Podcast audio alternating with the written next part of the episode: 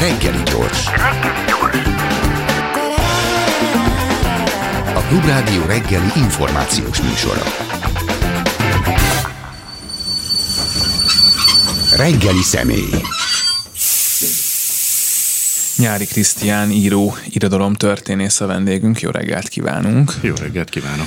És hát a kérdés az, hogy ha ez egy olyan rádió műsor lenne, ami olyan korban készül, amelyben bizonyos megnevezések és viselkedések a jövő olvasója számára majd sértőnek hatnak, még éppen mindennaposak, akkor majd a későbbiekben lehet-e hasznos érdemese mondjuk ezt a rádióműsort megvágni, vagy ilyen lábjegyzetekkel ellátni, hogy ott, ahol azt mondta, ott azt most már nem mondaná, és nem is szabad ilyet mondani, vagy csak elnémítani mondjuk azokat a részeket, amik a jövő hallgatói számára már kellemetlenek.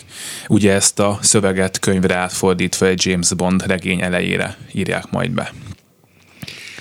Ugye két különböző dolog, hogy kitörölni, vagy pedig lábjegyzetekkel ellátni. Utóbbinak egyébként én híve vagyok, nem, csak, nem feltétlenül csak e, ilyen e, mondjam, politikailag érzékeny témák e, tekintetében, hanem az idő múlása ezt e, gyakran indokoltá teszi és biztos, hogy egy sokkal kultúrabarátabb megoldás, mint, mint kitörölni, ne Isten átírni, mert ugye arra is látunk példát. Arra elég sok példa van, meg idéztünk is reggel, amikor a kövér kisgyerekből lett óriási kisgyerek, ami gyakorlatilag már értelmezhetetlenné válik egy adott ponton, és az is felmerült bennünk, hogy itt nem csak arról van szó, hogy elvesz ez a olvasótól, adott esetben egy gyerektől információt, hogy bizonyos szavakat nem ismer meg, vagy bizonyos információk nem jutnak el hozzá, mert kivágták, hanem kifejezetten kártékony lehet, hiszen nem ismer meg kultúrának egy olyan szeletét, amit aztán persze kiegészítő szövegekkel, ahogy te is mondtad, lehet árnyalni, lehet vele beszélni erről, lehet tényleg lábjegyzeteket gyártani, de hogy nem az a probléma ezzel, hogy kifejezetten káros, hiszen bizonyos tudás nem jut el ezáltal az olvasóhoz. És nem is feltétlenül kizárólag tudás. Ugye itt most a legutóbbi hír az a Flemingről és a James Bondról szólt, ami hát nem a, a magas irodalom példája, tehát mondhatnánk azt, hogy minden lehetne azt átírni, hát forgatókönyvek is készülnek belőle. Hogy ott van olyan szövegrész, ami tényleg nagyon csúnyákat mond a feketékre, vagy hát jelenézően fogalmaz. De hogyha ezt átírjuk, akkor Mutatnánk azt, hogy hát igazából a tartalom nem sérült, ez egy kémhistória, ugyanúgy kémkedik és hősködik tovább James Bond. Igen, de hogyha ezt egy olvasó olvassa, akkor nem fogja érteni, hogy honnan, hova jutottunk el.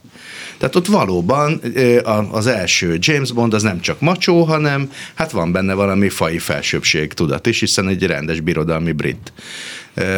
És ha ezt kitöröljük, akkor, akkor hogyan tudjuk például példaként megmutatni, hogy hát egy ilyen időszak volt, amikor egyébként egy szórakoztató irodalmi szereplő így vélekedett a feketékről. Szóval a veszély pontosan az, amit, eh, amivel eh, igazából le akar számolni a, ez a cancel culture, hogy akkor töröljünk ki részeket, hogyha eltöröljük a múltat, akkor nem tudjuk, hogy mihez képest kéne valahonnan valahova eljutnunk. És jó-e az nekünk, hogyha mondjuk egy olyan főhősnek a szerepébe kell beleélnünk magunkat, aki gyarló, és mondjuk éppen a feketékre is csúnyákat mond? Igen, ugye ez legutóbb kicsit hasonló volt, amikor a Vinetú kapcsán merült fel ugyanez, hogy hát, hogy ott mégiscsak a szereplők a valamiféle fehér felsőbbrendűség nevében tevékenykednek, ott sokkal-sokkal rejtettebben van ez benne, mint a James Bondban, nem mondanak ők csúnyát az indiánokra, de hát mégiscsak ők a felsőbbrendűek, és valószínűleg Kármály maga is hitt ebben a dologban. Na de hát mégiscsak a, a Vinetú fő üzenete az ugye az volt, hogy a, az indián az nem egy eltörlendő, alacsonyabb rendű kultúra, hanem, hanem, hanem egy önálló civilizáció, amit lehet tisztelni. Tehát az európai gyerekek százezrei vagy milliói, legalábbis kisfiúk milliói ennek alapján tanulták meg az indiánok a más kultúráknak a tiszteletét. Ha azt mondjuk, hogy de na de hát ma már nem így beszélünk erről, ez kétségtelen igaz, és ezért ezt nem adjuk gyerekek kezébe, vagy csak alaposan kilúgozva, átírva, akkor, akkor pont azt vesszük el, ami a lényege ennek a, az egésznek, és akkor nem beszélünk a kérdésről. Hát nyugodtan lehet erről beszélni, hogy hogy, hogy volt. Ugye amikor átírjuk mondjuk Amerikában a grófokat, bárokat és arisztokratákat a múltban feketére, akkor az nem az a baj, hogy ez történelem hamisítás, mert hiszen fikcióról van szó, hanem az, hogy az a mondjuk tíz éves fekete kislány, aki ezt nézi, az akkor nem fogja mire vélni, hogy akkor mir, mit, miről szólt ez az elmúlt 200 év? Hát, hogyha már a feketék eh, arisztokraták voltak 200 évvel ezelőtt a Regency idején, akkor, akkor hát Martin Luther King mire verte a dobot? Hát igen, pontosan erről van szó, hogy ha rasszizmus ellen úgy küzdök, hogy nem mutatom meg, hogy mi az, hogy rasszizmus, mert kitörlöm minden erre utaló jelét a múltban, akkor itt ugye nem csak arról van szó, hogy nem tud mi ellen kialakulni egy ellenérzés, tehát nem tudom megérteni azt, hogy mi, mi ellen küzdök itt, ha egyszer nem mutatjuk föl azt, hogy mi is az, hogy rasszizmus, mi is az, hogy felsőbbrendűség. De hát ugye, amiről ma is nagyon sokat beszéltünk Selmeci Jánossal, hogy azért az olvasásnak van egy alapvetően empátia készség fejlesztése. Most ha minden olyan részt kitörlök, ami ezt az empátiát előmozdíthatna, amire ehhez képest van egy viszonyom, amihez képest el tudom mondani, hogy ezzel egyetértek vagy nem értek egyet, akár egy múltbeli, ma már nem szokásos viszonyrendszer alapján, akkor itt megint csak arról van szó, nem, hogy itt egy ilyen kontraproduktív dolog alakul ki, és a funkcióját elveszti maga a könyv. És hát és lehet róla beszélni. Ugye itt nagyon szélsőséges példák szoktak előkerülni, amit azért a többség elítél, hogy micsoda hülyesség, hogy Roald novelláiban ilyeneket a kövéret nem lehet kimondani, de hogy mondjuk vegyünk egy mindenki által ismert kézenfekvő és tényleg kérdéses példa. Az Egri Csillagok egyetlen cigány szereplője, Sárközi, eh, aki gyáva, azt tudjuk róla, hogy a ragyás, még a keresztnev, egyetlen szereplőknek a keresztnevét se tudjuk. Eh, nem viselkedik példaszerűen, de egyébként jó ember, azért ez kiderül róla, de előfordul a regényben olyan szó az rögtön az elején a Múré László nevű karakterről, hogy cigány hóhér.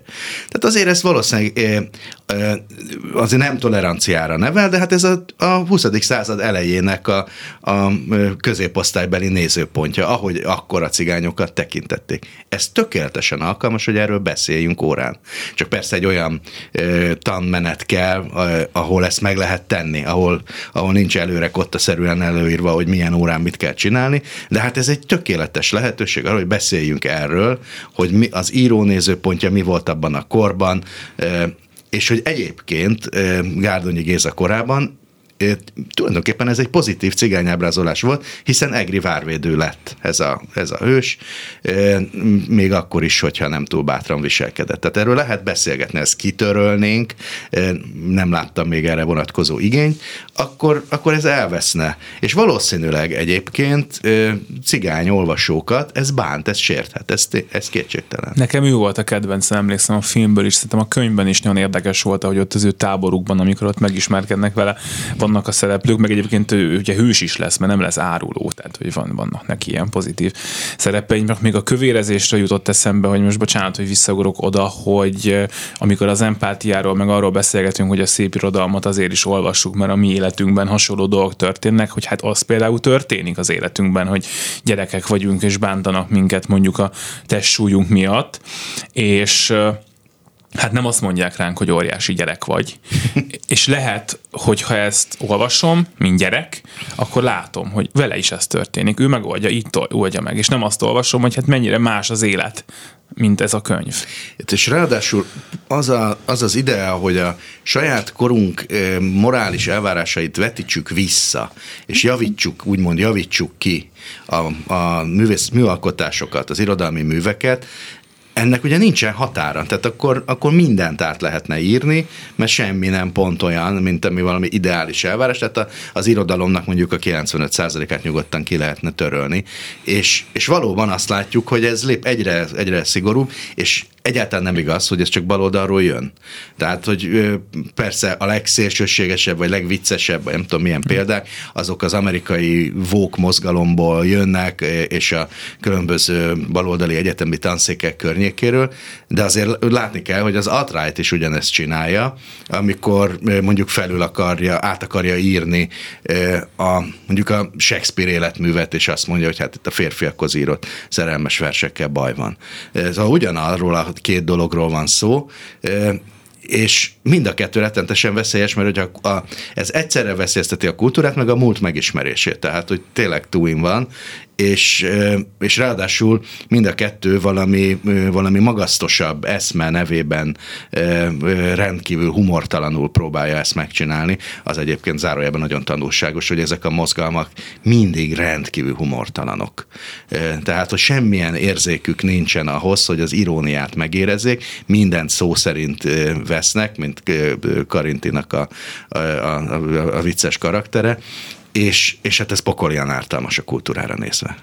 Szerintem általában a mozgalmaknak nincsen humorérzékük, de ez most nagyon messzire vinne, úgyhogy most beszéljünk inkább arról, hogy az előbb említetted, hogy tanmenet, helyes tanmenet kéne ahhoz, hogy rendezzék ezeket a régiről megmaradt gondolatokat, és hogy egy, tehát hogy rendet tegyenek a gyerekek fejében, úgymond.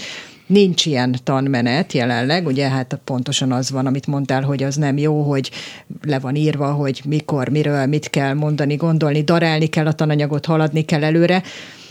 Hát nyilvánvalóan ilyen helyzetben sem indokolt az átírása ezeknek a műveknek, de azért így, hogy nincs az, aki kontextusba helyezze, így így azért kicsit más, nem? Tehát, hogy azért, azért jobb lenne, ha lenne, aki árnyalná ezeket a azért, történeteket. Hogy mondjam, legyünk optimisták, és bízunk annyira a tanárokba, hogy ezt így is meg tudják tenni vagy érzékelik, hogyha ez kérdésként felmerül. Nem, biztos nem minden esetben van így, de hát mégiscsak arra van kitalálva a tanóra, hogy azt a tanár érzékelje, hogy ha van baj, hogyha választ kell adni kérdésekre, vagy esetleg érdekes kérdéseket kell feltenni.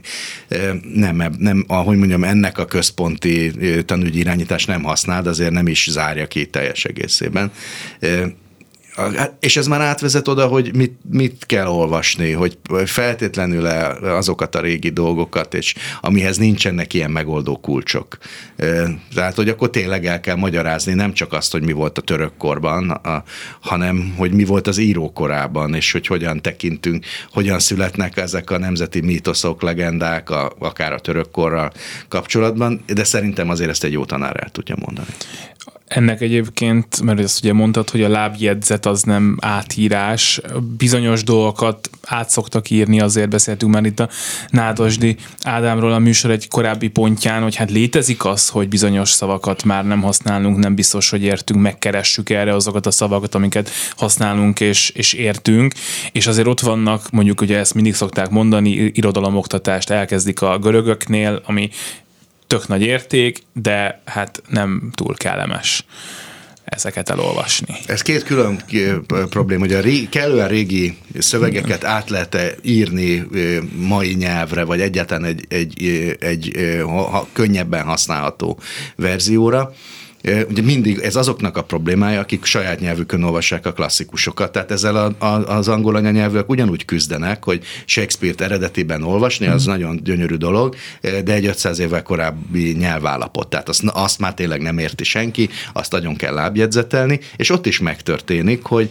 hát kvázi ilyen Shakespeare mesék módján átírják mai nyelvre, hiszen a történetet kell a gyereknek megismernie, és nem a nyelvet. És így vagyunk mi Balassival, meg Zrínyivel, meg a 19 századdal is már, tehát hogy jókait is nagyon nehéz érteni, nem beszélve a bánkmárról, és ugyanúgy le lehet fordítani mai nyelvre, mint egy külföldi szöveget, vagy idegen nyelvű szöveget, ugye ezt tette Nádasdi Ádám a bánkbánnal, és jól tette. Ez nem jelenti azt, hogy, hogy ne lenne érdemes forgatni az eredetit is.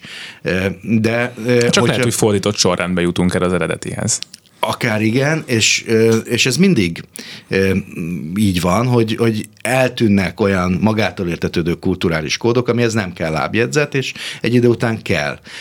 De most jelent meg nem olyan régen a háború és béke új fordítása, egy Horváth László kiváló fordítása. Az előző 70 évvel ezelőtt született fordítás, de lehet, hogy csak 60, ott lábjegyzetben ott volt a francia szövegeknek a fordítása magyarra, mert hiszen az eredetiben az franciául volt, és a korabeli orosz olvasónak ez egyáltalán nem okozott gondot, hiszen tökéletesen beszélt franciául. A magyar kiadásban már lábjegyzetelni kellett, mert az, ami az oroszoknak a francia, az nekünk a német volt, tehát hogy nem volt meg. Ma már meg nincs ott a francia, le van fordítva, mert teljesen felesleges vele bajlódni. Akit érdekel az eredeti francia szöveg, az meg tudja oldani így is, akár a világhálóról. Szóval mindig van feladat ezekkel a régi szövegekkel, de éppenséggel a lényegi tartalmának az átírása az és főleg politikai motivációval, az, az nem hiszem, hogy, hogy feladat lenne. Ugye én már kellőképpen öreg vagyok ahhoz, hogy emlékszem a delfinológia kifejezésre, hát ugye Szörényi László irodalom történész honosított meg a 80-as években, aki összegyűjtötte, hogy hát politikai okokból mi, mi mindent írtak át a szocializmus idején a könyvkiadók, vagy az ő megbízásukból dolgozó lektorok és mindenféle hát ugye cenzúra gyanús tevékenységet végző szakemberek, hogy például nem lehetett leírni, hogy Románia egy versben, mert sérti a testvéri népek érzékenységét, vagy hát ilyesmikről van szó, vagy Istent az egri csillagokból négyszer-ötször ki kellett húzni, mert elég az háromszor. És hát ez pontosan ugyanaz. Tehát akik ma úgymond a szabadság nevében, meg a, a nem tudom milyen, milyen baloldali eszmék nevében ezt úgy gondolják, hogy valami jót cselekszenek, azok gondoljanak arra, hogy pontosan ezt tették a kommunisták. És ezek nem szoktak túl maradandó alkotások lenni, nem? Tehát... Hát igen. És akkor persze az egy kérdés, hogy a, a húzás sem olyan egyértelmű. Ugye a, itt, itt szó volt a Vinettúról. De a Vinettú az nem egy ifjúsági regénynek készült, eh, eredetileg tele, tele van ma már teljesen érdektelen filozófiai eh, font, eh, fejtegetésekkel, amit eh, ugye Old Shatterhand, aki egy derék német ember, a világ eh, értelmezésén morfondírozik, miközben lovagol a prérin. Ezeket kihúzták belőle, mert már, már a 19. század végén is úgy érezték, hogy eh, felnőtt felnőtteket ez kevéssé érdekli, a viszont a fiatalok meg nem tudnak ezzel mit csinálni. Ez szerintem teljesen rendben van. De a lényegét átírni, az, az, az azért kár. Az előbb utalt rá Selmec János, hogy ugye az a probléma, az is probléma az irodalom oktatása, hogy a legnehezebb szövegtől indulunk, hiszen kronológiai sorrendben tanítanak, és akkor ugye mindjárt görög eposzokat kell tanulni, ami teljesen befogadhatatlan egy akkor még jóval fiatalabb tanuló számára. Most ezt mindig el szoktam mondani, megint elmondom, én ugye Izraelben végeztem ráadásul művészet történet szakon, ahol ez már rég nem volt szokás, nem, nem is tudják, hogy mi az, hogy kronológia, együtt tanultuk egyik kurzus kurzuson a modern művészetet, a másikon a reneszánszot, meg a középkorit, és akkor összeáll az egész, mert hiszen az ember a különböző kurzusokból észleli az összefüggéseket. Azért ez egy ilyen megoldás az irodalomoktatásban is segítené, nem? Az összefüggések. Sok és a, így, igen. így tanítanak. Hát részben a maga a kronológikus szemlélet az azért veszélyes, mert rendkívül igazságtalan. Tehát, hogy nem azonos módon felvértezve jönnek a gyerekek az iskolába, és aki otthon találkozott már bonyolultabb irodalmi szövegekkel, az tulajdonképpen meg fog küzdeni Homérosszal, és még az is lehet, hogy az örömét is megtalálja benne. De aki nem, az rögtön elveszíti, és, és soha többé nem fog olvasni lehetséges. Tehát, hogy ez, ez egy nagyon komoly társadalmi szűrő, egy kapu, ami bezárul nagyon sokak előtt rögtön a legelején, és tényleg Homérosszal, Dantével, Szigeti veszedelemmel kezdődik, csak a középiskolás tananyag, és ezért már rögtön a legelső középiskolai évben kizár egy csomó mindenkit az irodalom élvezetéből, ami nem csak azért baj, mert egy örömforrástól fosztja meg őket, hanem mert a, a, a világ megértésének a legegyszerűbb, legolcsóbb és, és legbiztosabb módja az az irodalomon keresztül vezet, és hogyha innen kizárunk gyerekeket, az, akkor az, az kifejezetten bűn. És ugye ez összefügg az elej, amit az elején említettél, az empátiával.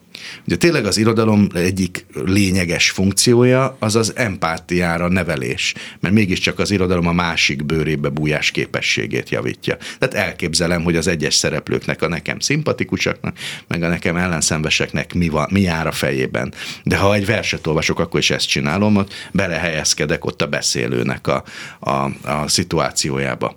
És hogyha nagyon szimpla kérdéseket és nem igazán feltevő szövegeket kell olvasni, amik ugyanazt gondolják, mint én, akkor ez az empátia sem fejlődik ki. De ami nagyobb baj, vagy hát legalább ekkora baj, hogy a kreativitás sem. Hiszen a kreativitás is nagyon hasonló ehhez, hogy tudok-e újszerű kérdéseket feltenni, és arra új válaszokat adni. Erre az irodalom tanít meg, meg a művészetek másképpen is, de elsősorban az irodalom. És hát ma már ez természettudományos kísérletek igazolják, hogy azok a gyerekek, akik valamilyen módon elzáródtak az irodalom elől, például az oktatás helyzetében, a, a, ők sokkal kevésbé lesznek kreatívak, és ezt az a mai világban bármilyen munkakörben is dolgozik, a kreativitás hiánya az súlyosan visszaveti az életesélyeit, a, a, az egzisztenciáját, és akkor nem beszéltem még az empátiáról, meg az intelligenciáról. Arról tudunk egyébként pontosan adatokat, hogy mai 7-8-10-15 éves az máshogy olvas, mást akar olvasni, más figyel, mint amikor mi olvastunk, vagy amikor, bocsánat, ti olvastatok, vagy amikor a nagyapáink olvastak? Tehát, hogy tudjuk azt, hogy mi az, amiben, ha valamiben a mostani olvasásra vágyó, vagy épp már nem vágyó fiatal gyerek az máshogy olvas, mást akar, és ehhez tud alkalmazkodni, vagy tudhatna alkalmazkodni mondjuk az oktatás? Igen, szereti a sokkal, ahogy a filmek megváltoztak, úgy változott meg a, a, a, az irodalmi élmény is, tehát hogy mi, mi okoz örömet. És a, a gyorsan pergő, változatos cselekményeket szeretik, de rengeteg ilyen ifjúsági vagy gyerekeknek szóló könyv van. Tehát, hogy meg, éppenséggel meg lehet ezt találni, és én azt tapasztalom, hogy nem is elsősorban kisiskolás korban van a baj. Pontosabban másfajta baj van, mert aki otthon nem látja, hogy olvasnak a szülei, az nem fog olvasni akinek nem olvastak fel gyerekkorában, vagy kicskorában mesét, az sokkal rosszabbul fog teljesíteni a matematika oktatásomban is. Tehát nem az, hogy irodalomból azt értjük, de összefüggés van a matematikával is. Inkább felső tagozatban, vagy középiskolában jelenik ez meg, hogy másra kíváncsiak, de akár egy generáción belül is. Ugye a mi generációnknak, már az én generációmnak ilyen alapvető ifjúsági élménye volt az Adrian Moll. Ugye egy kamasz gyerekről szólt, brit, brit gyerek, és hát olyan volt, mint mi, és jó volt belehelyezkedni azt az én gyerekeim egyáltalán nem értik, hogy ezen hm. mit tettünk. És ezt föl lehet sorolni egy csomó mindent még a, a, az, ugye az én nagyszüleim kedvence volt Rejtő Jenő, de még a szüleim generációjának is. Én is nagyon szerettem, de már egy generációval fiatalabbak nem tudnak vele mit kezdeni. Egyszerűen ez a, elmúlik az az idő, amikor a humort ki tudjuk belőle fejteni. Az érdekes nekem tele van rejtővel, pedig én már pont nagyjából az a generáció vagyok, viszont én is a Harry Potterbe éltem bele magam. Yeah. És, és hát ez, ez természetes, meg lehet találni ezeket az olvasmányokat, tehát vannak írók, íróknak, magyar ifjúsági íróknak is rajongói, most nem akarok itt hosszasan neveket sorolni, de, de mondjuk nézzük meg Berg Juditnak a, a, a munkásságát, tehát hogy, hogy és ezzel iskolában is lehet mit kezdeni. Azt hiszem, hogy nem, nem ott van a baj, hanem tényleg, amikor, amikor tantárgyá válik, és nem örömforrássá az irodalom, akkor nagyon sokan ki tudnak belőle sodródni, és megmarad az irodalom a, a, a, mondjam, a másodfokú egyenlet megoldó képletének, amit ha azt gondolja, nem fogom használni az életemben, és tényleg nem is fogja használni, és nem fog olvasni, csak ezzel mindenki veszít, az egész társadalom. Fél mondattal megválaszoltad már a kérdésemet, de akkor is felteszem, mennyire feladata az oktatási rendszernek, hogy ezeket beillesz-e, illetve hogy, hogy szelektáljon, mert nyilván minden nem fér be, és hát ez ugye rengeteg szer már átbeszéltük ezt veled is, másokkal is, hogy mi az, aminek meg kéne maradnia a régi klasszikusok közül, mi az, aminek nem. Tehát hogyan tudna egy jó oktatási rendszer úgy működni, hogy a gyerekek meg is szeressék az olvasást, és azért klasszikus szövegekhez is hozzáférjenek. Azért vannak jó példák a világban, még akkor is, hogyha ez egy világ probléma, hogy annyira e, e, gyors és vizuális kultúra vagyunk, és ráadásul a, a digitális betű annyira ömlik ránk egész nap, hogy másfajta olvasási stratégiákat olva, e, használnak már fiatalok is.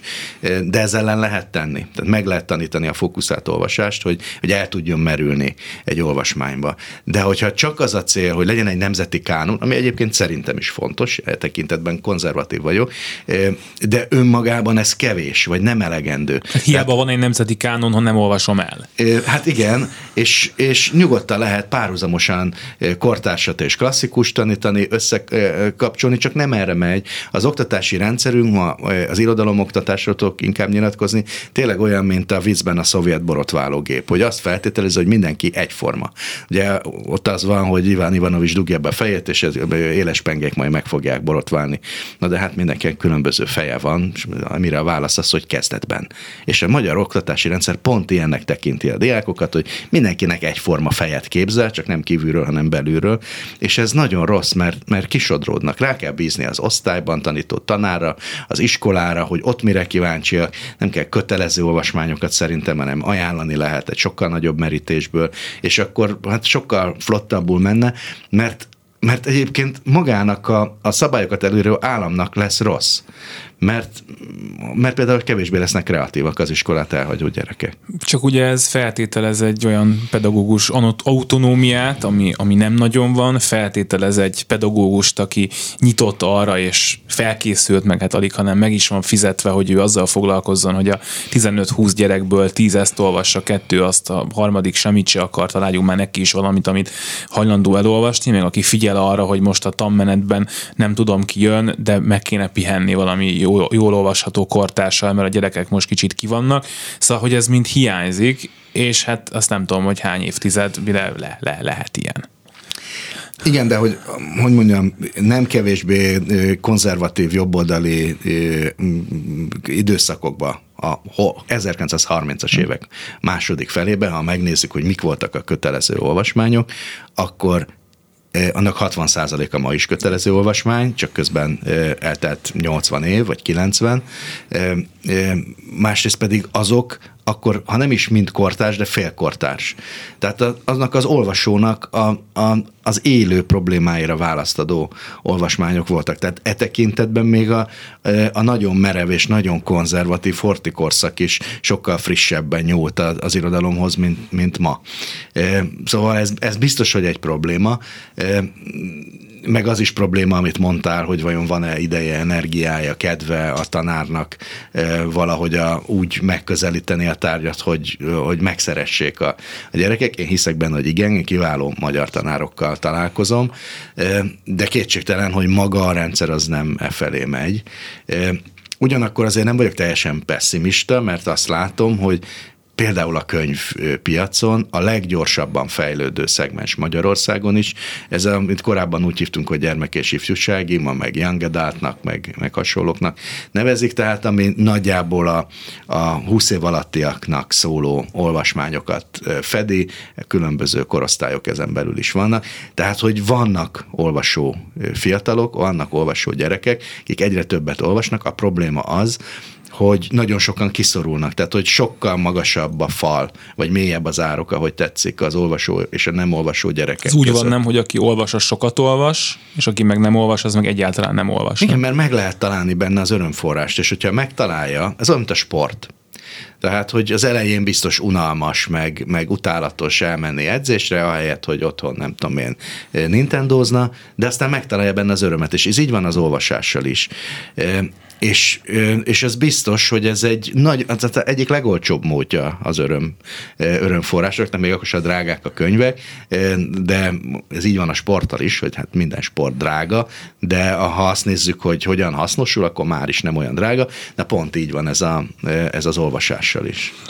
Van egy úgynevezett biblioterápia, ami ugye olvasás terápia, tehát azzal gyógyít mondjuk így, hogy a fiatalabb generációk, főleg főként kamaszokkal olvasnak föl történeteket, és Béres Judit, egy biblioterapeuta mondta azt, hogy ő egyébként azt látja, hogy igenis van igény a kamaszokban az elmélyülésre, és hogy kifejezetten jól működhet ez az irodalom terápia a kamaszok körében, de azt is hozzáteszi, hogy ők nem nagyon szoktak nagy regényekkel dolgozni, inkább ilyen rövidebb szövegekkel, novellákkal, versekkel, vagy akár dalszövegekkel, tehát, hogy vannak módszerek, és ez most nem is feltétlen a közoktatás keretein belül, hanem hogyha lenne több ilyen civil forrás erre, vagy akkor, akkor tulajdonképpen azért el lehetne érni egy olyan szintet, hogy akkor a mai kamaszok is legalább annyit olvasnának, mint régen, csak mást és másképp, nem?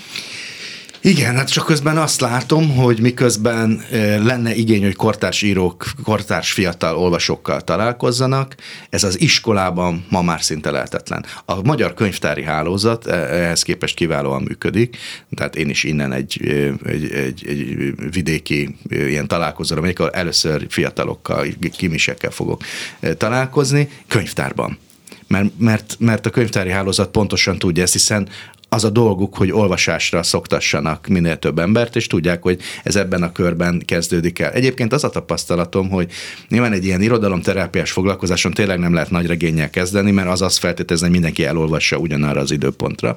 De hogy az egyáltalán nem igaz, hogy minél rövidebbet akarnak olvasni a fiatalok. Sőt, van egy olyan jelenség, ami kicsit a sorozatnézésre hasonlít, hogy szeretnek tartósan elmerülni egy világba. Tehát vannak 7-8 részből álló ifjúsági regények, és ezt szereti végigolvasni folyamatosan, ugyanúgy, ahogy, ahogy végig pörget egy, egy sorozatot, mert az akkor, akkor olyan otthonossá válik az a, az a világ, amit ott felépít a, a szerző, de ez igaz a, valóban a vers és a dalszöveg. Tehát amikor egyszerűen szembesül azzal e, egy kamasz, hogy a dalszöveg is vers, mert ezt valahogy elfelejteti velünk az oktatás. Tehát mi kiskorunkban e, a magyar e, óvodai irodalomoktatás például kiváló mert a legnagyobb költők, kortársak és klasszikusok műveivel találkoznak a gyerekek énekelt formában. Tehát hívhatjuk ezt kaláka jelenségnek, vagy bármi hasonlók, és ez még egy kicsit működik alsó tagozatban is.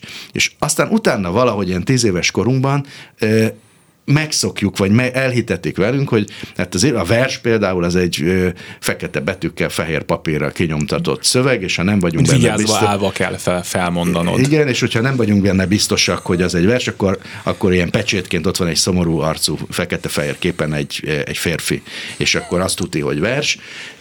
Miközben a magyar dalszöveghagyomány az nagyon jó minőségű irodalmi szövegeket közvetít.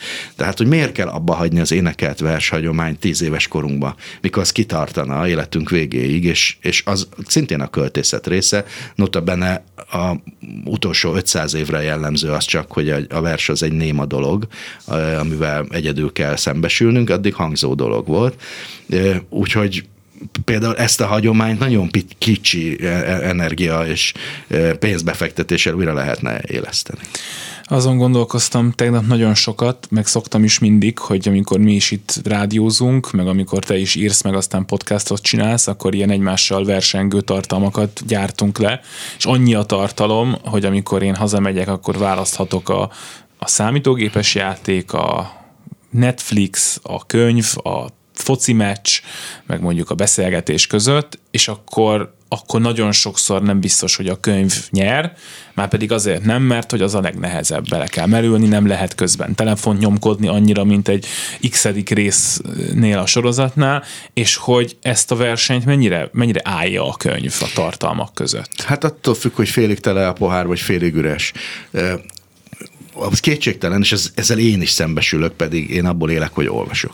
Hogy, hogy, hogy nagyon sokszor az ember azért nem olvas, mert, mert túl sokat olvas. Ugye olyan mennyiségű digitális betű ömlik ránk egyetlen nap alatt a internetes portálokról, a messenger üzenetekből, az e-mailekből, amit nem lehet feldolgozni egyébként. Hát, hogyha kinyitunk egy internetes portát, nem tudjuk végigolvasni elejétől végéig azt a nyitóoldat, hanem eh, ahogy az angol mondja, ilyen skimming technikát használunk, tehát ilyen pásztázás mondjuk talán ez a helyes fordítás.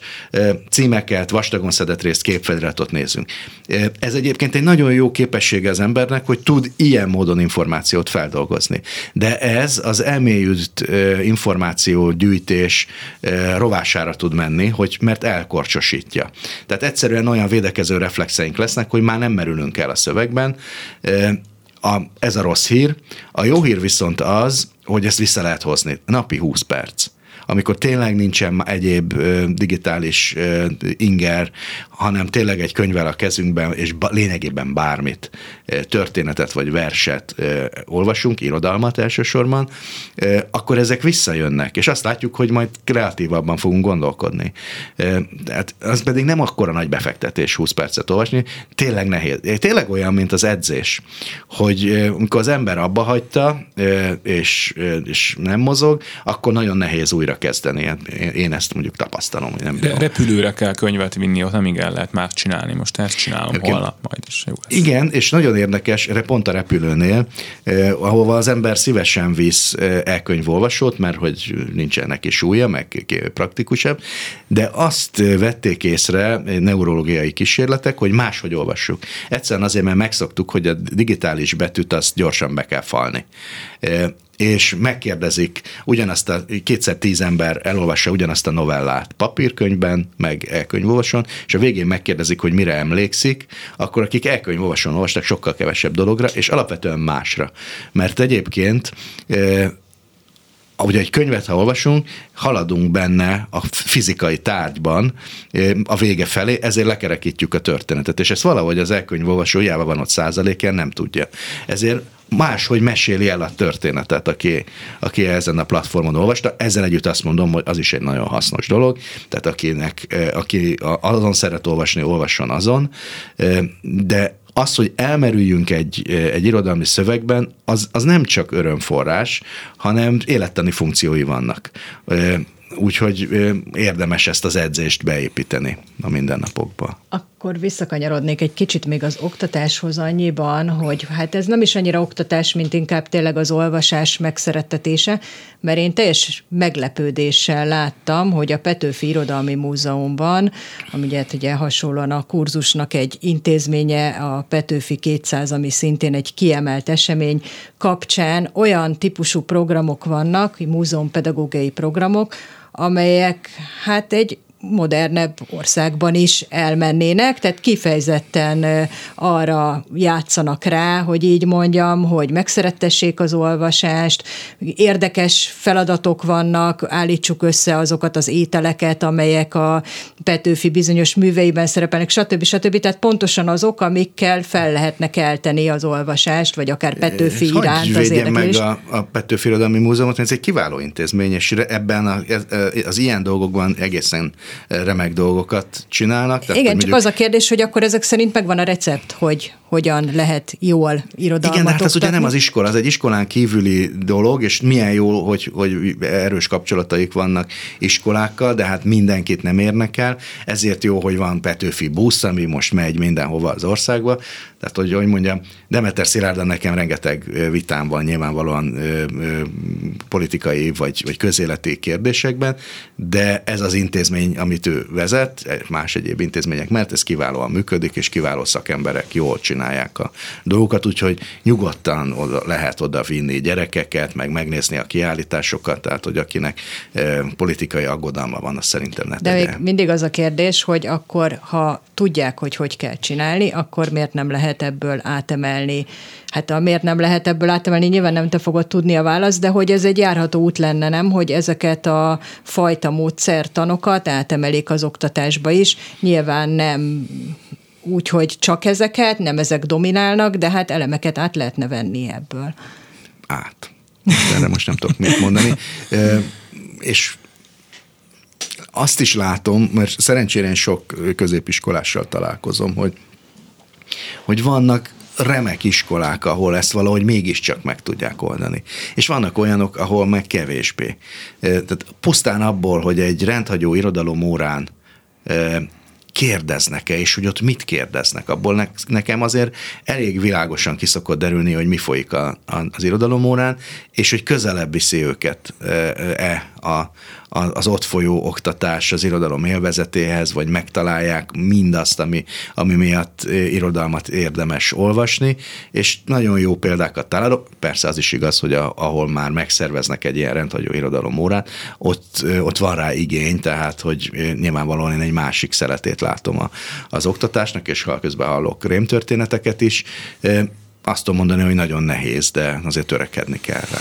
Hogyha már a PIM szóba került, akkor szerintem beszélgessünk egy picit a magyar irodalmi életről, és az írott eszembe jó kérdésként. Meglátjuk, hogy az-e, hogy miből él ma egy magyar író, vagy megél egy magyar író. Azt tudom, hogy egy magyar költő az biztos, hogy egy munkahelyen dolgozik, és akkor mellette csinálja. Hát ez időről időre felmerül ez a kérdés, és azt tudom mondani, hogy utoljára úri módon Jókai Mór élt meg abból, hogy magyar olvasók megveszik a könyveit. Ez nem jelenti azt, hogy ne lennének sokan, akik úgy élnek irodalomból, hogy az író szerepüknek köszönhetően mást is csinálnak. Mert például ír újságba, meghívják hmm. különböző ilyen kulturális rendezvényekre, és ezzel együtt már, már azért össze lehet rakni egy olyan egzisztenciát, amivel meg lehet élni. Tehát van sok író, aki ilyen módon az irodalomból él, de azért nagyon fényesen nem nagyon. Másrészt pedig azért, aki meg tud élni pusztán mondjuk szép irodalomból, eh, és ezen belül is mondjuk az úgynevezett hülye szó, de magas irodalomból. mondja azok, el, hogy hogy csinálja. Azok azok, akiket külföldön is megvesznek, és az nagyon kevés van. Eh, másrészt pedig, hát ne feledkezzünk meg a, a szórakoztató zsánerről, mert ez nagyon fontos, hát különösen egy ifjúsági irodalomban, és ott azért vannak írók, akik, eh, akik ebből meg tudnak élni az is igaz, hogy ez egy, az egy nagyon munkás dolog. Tehát nem csak, hogy folyamatosan írni kell, hanem folyamatosan jelen kell lenni, mert el kell, föl kell szántani az országot, és azt látom, hogy akik ezt csinálják, írók, azért meg tudnak belőle élni. De az soha nem volt úgy Magyarországon, mert ez túl picike kultúra vagyunk, hogy pusztán az olvasók eh, jó, fényesen el tudnak tartani egy, eh, egy írót. Volt egy nagyon rövid időszak, amikor eh, amikor azt hihették, hogy ez így működik, ez a ut, utoljára ez az acélkorszak, tehát nagyjából a 60-as évek közepétől a 80-as évek közepéig tartó két évtizedben, mikor gazdaságpolitikai, meg kulturpolitikai eszközökkel nagyon alacsonyan tartották a könyvárát, és ugyan sokkal kevesebb cím jelent meg, de irgalmatlan példányszámban, és ezért az írók azt hihették, hogy részben nem kell beletenni plusz munkát az íráson kívül, másrészt pedig ebből a, ebből a nagy példányszámból azért honoráriumot is lehetett azért, hogy mondjam, realizálni. De ez egy kivételes időszak volt, és az előnyei mellett számos hátránya is volt, mert ki nem jelenhetett meg, az aztán annak fölkopott az álla. És ezért nagyon sokan, akik akkor, akkor szocializálódtak, azt hihetik, hogy ez az, ez az aranyidő, az ideális állapot, ahol vissza kéne menni. De ez nem lehet, meg nem is érdemes, mert sem azóta, sem pedig előtte nem ilyen volt. Ugye Petőfi Sándor 3000 példányban adta el a verseit, és ezzel a nemzet első számú legismertebb költője lett. 3000 példány, az persze ma is, hogy mondjam, becsületére válik egy verses kötet kiadójának, hogyha annyi példányban elfogy. Másrészt meg nem ezért lett ismert, hanem azokat a verseket elolvasták, megzenésítették, terjesztették, rákerestek a, a nevére, a maguk technológiájával, és, és ismerté vált. Szóval nem csak úgy kell nézni, hogy hány példányszámban jelent meg egy könyv, hanem hogy az a könyv, az milyen folyamatokat indított el adott esetben akkor, meg, meg mi történik ma. Ezzel együtt nagyon sok író él méltatlan körülmények között, nagyon sokan kényszerülnek arra, hogy valami mással foglalkozzanak, ami nem azért probléma, mert akkor ő nem tudom én valami irodai munkából, vagy akár fizikai munkából él, hanem mert nem tud alkotni. De hát erre nagyon sokan panaszkodtak már a múltban is, hát hogyha Arany János nem az akadémia titkára lett volna, akkor nem hivatali munkára fordítja az idejét, és akkor mást is ír, plusz még azon a, a hatalmas életművön kívül, amit hátrahagyott. Mennyire tudja mindezt alakítani a politika, mert szándék az van rá, azt látjuk, meg kultúrharc is van, de mennyire tudja ezt az egzisztenciális függőséget kihasználni a politika, és tud-e esetleg arra nem érdemes írókat kiemelni azáltal, hogy jobban támogatja őket, vagy egy idő után a piac ezt úgy is elrendezi, mert ha nincs meg a tehetség, akkor nem lesz olvasóközönség sem. Hát ez is két fedelő dolog, mert mint irodalom nem tud. Tehát kánont nem tud teremteni a politika, hosszú távon semmiképpen, hiszen az, a, a, a, az irodalom az egész kulturális intézményrendszernek a leginkább piaci része. Tehát a könyvesbolt pénztáránál dől el a, a, a nap végén a, a, a kérdés, de kétségtelen, hogy ösztöndíjakkal, meg mindenféle ö, ö, egyéb költségvetési pénzekkel helyzetbe lehet hozni írókat, és lehet díjakat osztogatni, meg mindenfélét csinálni, arra kevés érdemeseknek, meg azt is meg lehet csinálni, hogy esetleg arra érdemesebbet nem hívnak el rendezvényekre, nem hívnak meg művelődési házakba vidéken, vagy könyvtárakba, ezt is tapasztaltuk néhány éve, amikor a kultúrharcnak volt egy ilyen felhabzása, de ez a művek megszületését kevéssé érinti. Ugye a rendszerváltás környékén volt egy ilyen e, legenda vagy várakozás, hogy majd előkerülnek a remek művek a fiókok mélyéből, és nem kerültek elő, mert amit meg kellett írni, az megíratott, legfeljebb kevesebb emberhez jutott el, és egy-kettő volt olyan, ami, ami tényleg őrizgetett a szerzője a jobb időkre. E, inkább olyan olyan dolog lehet, hogy elveszi a kedvét a szerzőnek. Vagy még nem is tudja, hogy ő egy remek író lenne, eh, de már eh, külföldön dolgozik, és onnan már nem fog visszatérni. Eh, de ez eddig is így volt. Tehát nem tudjuk, hogy volt-e József Attilának hasonló tehetségű kortársa, aki aztán nekivágott Amerikának. Nem tudjuk. De azt hiszem, hogy az irodalom az ilyen értelemben utat tör magának. Ezek a művek megjelennek. És mivel érzékeny emberekről van szó, mindig érik olyan hatások az írókat, ami elveszi a kedvét, de aztán valahogy mégsem örökre, vagy vagy nem mindenkinek örökre. Tehát, hogy azért megszületnek az irodalmi művek, és ha ma végignézünk a kínálaton, akkor azért azt látjuk, hogy bőséges a magyar irodalmi termés, és, és ráadásul igen változatos és igen jó minőségű irodalmi művek születnek. A kultúra finanszírozás mind olyat most már 7 perc alatt nem fogjuk tudni megbeszélni, de hogy te is mondtad azt, és hát véletlenül se szeretném, hogy a könyvpiacban több állami pénz legyen, meg állami behatás, az nem szokott jól kisülni, de hogy mondtad, hogy kicsi a piac általában, és hogy ezért a magyar kultúrát általában jobban fogja emiatt befolyásolni az állam és az állami forrás. Egész egyszerűen nem mindegy, hogy 8000 forintért vagy 4000 forintért tudsz mondjuk eladni egy színházjegyet. A, a színház, film ö, ö, költséges műfajok, és ezért mindig sokkal politika függőbbek, mint, mint pusztán az irodalom általában nem szokták szeretni, baloldali barátaim sem, amikor erről beszélek, hogy szerintem egyáltalán nem kell az államnak úgy a könyvkiadást támogatnia, néhány kivételtől eltekintve tudományos könyvkiadás lehetetlen állami források nélkül, de mondjuk a könyvpiacot támogatni szerintem önmagában felesleges.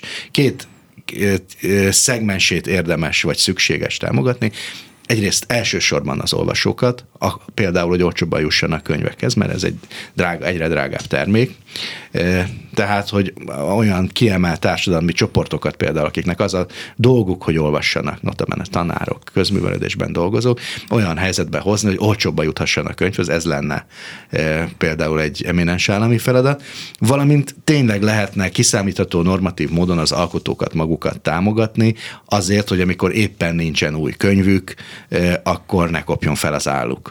De szerintem a könyvkiadást magát nem feltétlenül érdemes, ha megnézzük, hogy a a Nemzeti Kulturális Alap kiadói kollégiuma az elmúlt évben milyen támogatásokat adott. Vannak benne nagyon fontos és értékes könyvek, amik, amik kaptak támogatást, és még azt is gondolom, hogy lehet, hogy pont ez lendíti át, az a félmillió forint a kiadót, hogy mikor mérlegeli, hogy hát ezt a verses kötetet kiadja, mert vagy sem.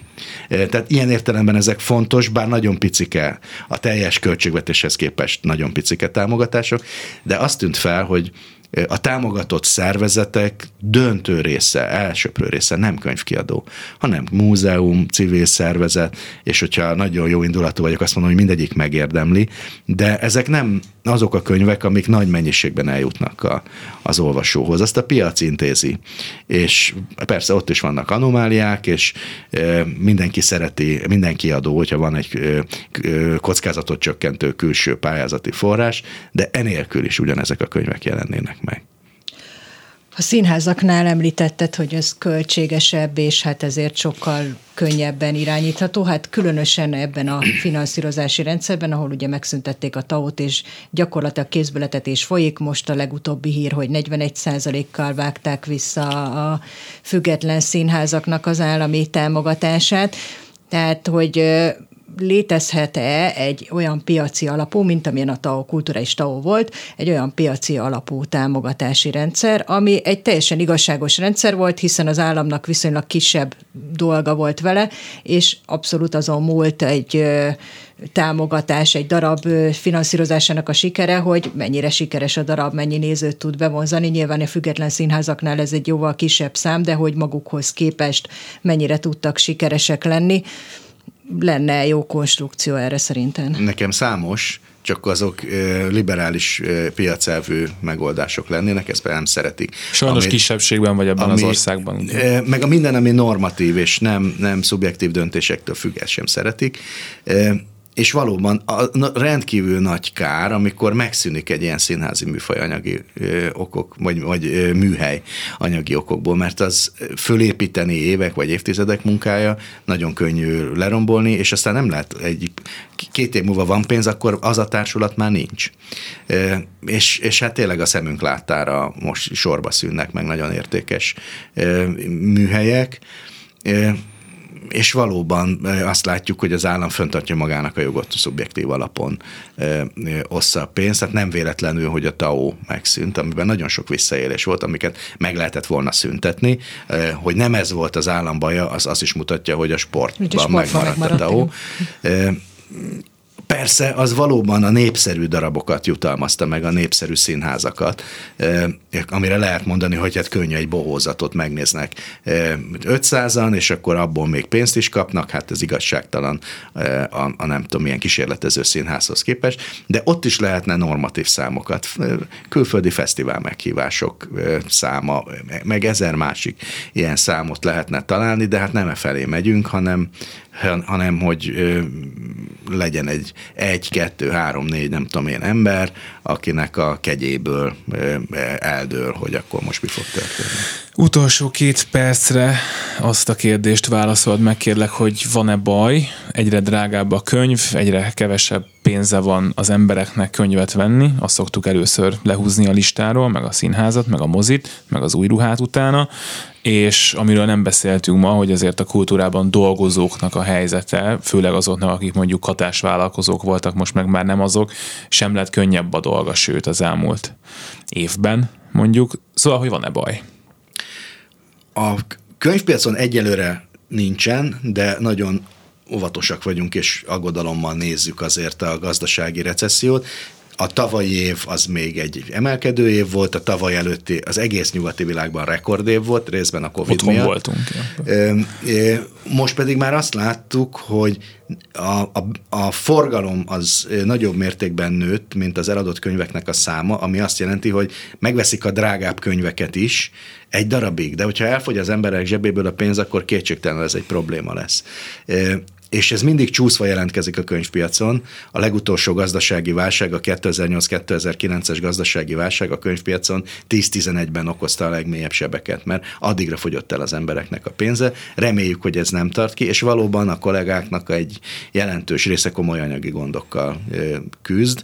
Nem is elsősorban a, a könyvkiadói dolgozók, mert nagyon kevés katásvállalkozó volt már köztük, hanem van egy olyan külső szereplői csoport, aki nem is tud máshogy dolgozni. Egy könyvtervező az nem egy kiadói munkatárs, mert tíz könyvkiadónak dolgozik. Egy svéd fordító az nem tud elmenni dolgozni egy könyvkiadóhoz, mert aki egyáltalán svéd nyelven ad ki bármit, abból van három, négy, öt kiadó, és nekik dolgozik. Az ő életük az, az, az rendkívül módon meg, hát, megnehezül. El tud menni Svédországba, de reméljük, hogy nem fog. Köszönjük szépen. Köszönöm, hogy meghívtatok. Nyári Krisztián író, irodalom történész volt a vendégünk.